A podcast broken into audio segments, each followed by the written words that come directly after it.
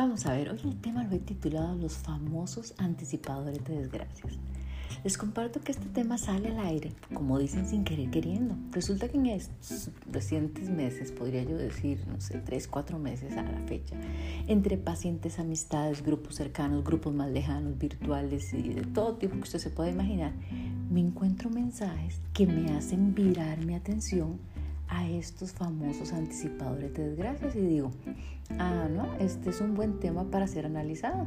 Entonces me he dado la tarea de hacerlo y lo que me he encontrado es un aparente mecanismo donde parece que somos líderes. Y por cierto, este mecanismo ha ido aumentando increíblemente desde que yo empecé a revisarlo hasta el día de hoy.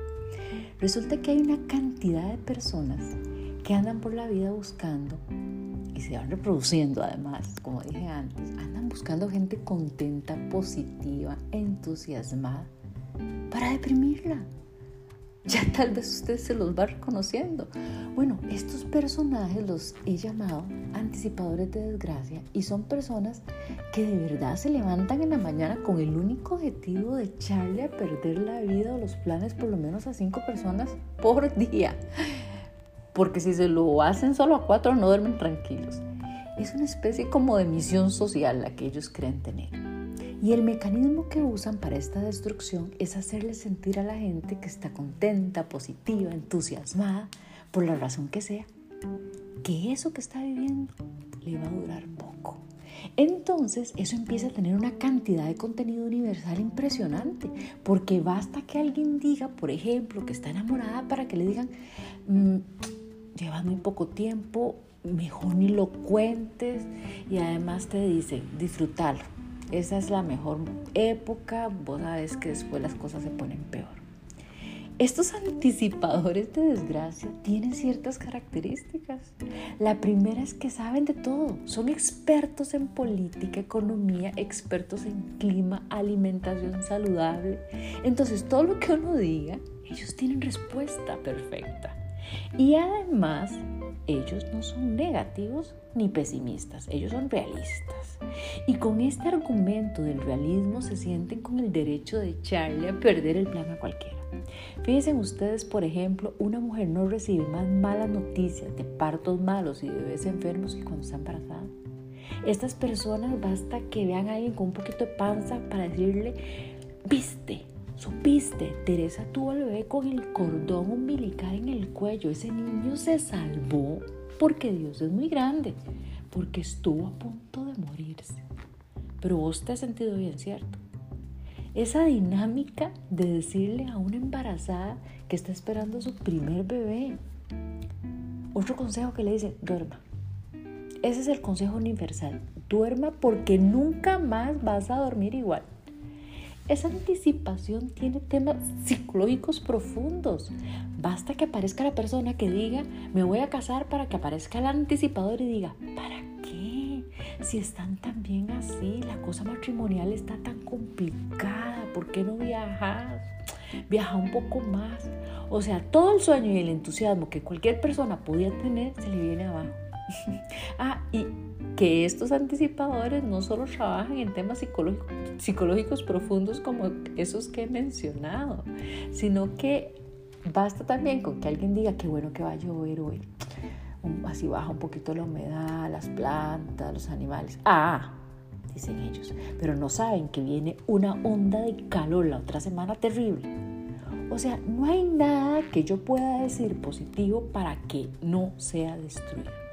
Estos anticipadores que, insisto, se han ido reproduciendo, y ustedes tal vez, tal vez conocerán algunos, se juntan con otros que descubro en esta revisión que hago y es más bien un factor histórico y que tiene que ver con la colonización que nosotros tuvimos. Como nosotros fuimos colonizados mayoritariamente por la civilización judío-cristiana, una de las consecuencias más negativas que nos dejó esa colonización es que nos dejaron inyectado, pero a la vena, la culpa. Pero no cualquier culpa, es la culpa por estar bien, porque como a mí me dijeron que esto era un valle de lágrimas y que yo iba a ser feliz después, porque aquí esto es un desastre, pero después el descanso eterno, la paz es maravillosa, el túnel es una cuestión increíble. 25 cosas más, pero acá no. Entonces, si voy a parir es con dolor, si voy a trabajar es con el sudor de mi frente, la letra con sangre entraba y cuánta frase horrorosa hay. Nosotros crecimos sintiendo varias cosas asociadas a esto. La primera, que solo se aprende a través del dolor, lo cual es completamente falso. Empezamos a idealizar el dolor como única instancia de aprendizaje. Aprendimos que solo bajo el dolor y no tomando el sol en la playa es que podemos aprender. Y resulta que hoy puede haber una persona en cualquier playa reestructurando su vida de manera súper importante y no significa que no esté aprendiendo en esa instancia. Y la otra sensación es que por estar bien hay que pagar. No es gratis. Entonces, donde hay personas que están llevando una vida agradable, donde todo va pasando parejito, bien, familia, trabajo, amistades, se empiezan a asustar y empiezan a decir, ¿y esto cuándo se va a acabar? Dios mío, ya llevo mucho tiempo bien. Ah, y empieza a pensar, ay, mientras mejor estoy, más grande va a ser lo que va a venir mal. O sea, necesito que me pase algo rápido para poder neutralizar y volver a tener la cuenta en, en ser una cosa parecida a eso. Porque es que ya debo mucho. Y me hizo gracia un día de estos una paciente me dice, necesitamos problemas chiquititos, Rosibel, pero seguidos, como para ir pagando la vida en cuotas, digamos.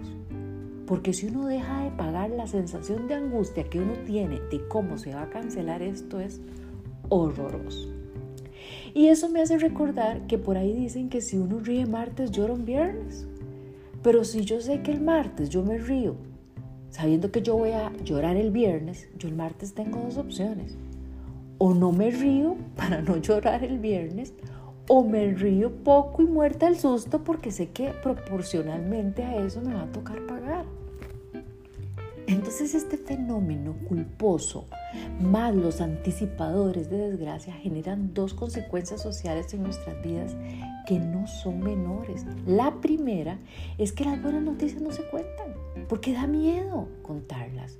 Porque si yo llego y cuento, miren, tengo un nuevo negocio, mira, no digas nada hasta que no tengas el contrato firmado, no le digas a nadie, mira que se dispersa la energía, porque es mala suerte, porque te van a echar el mal de ojo.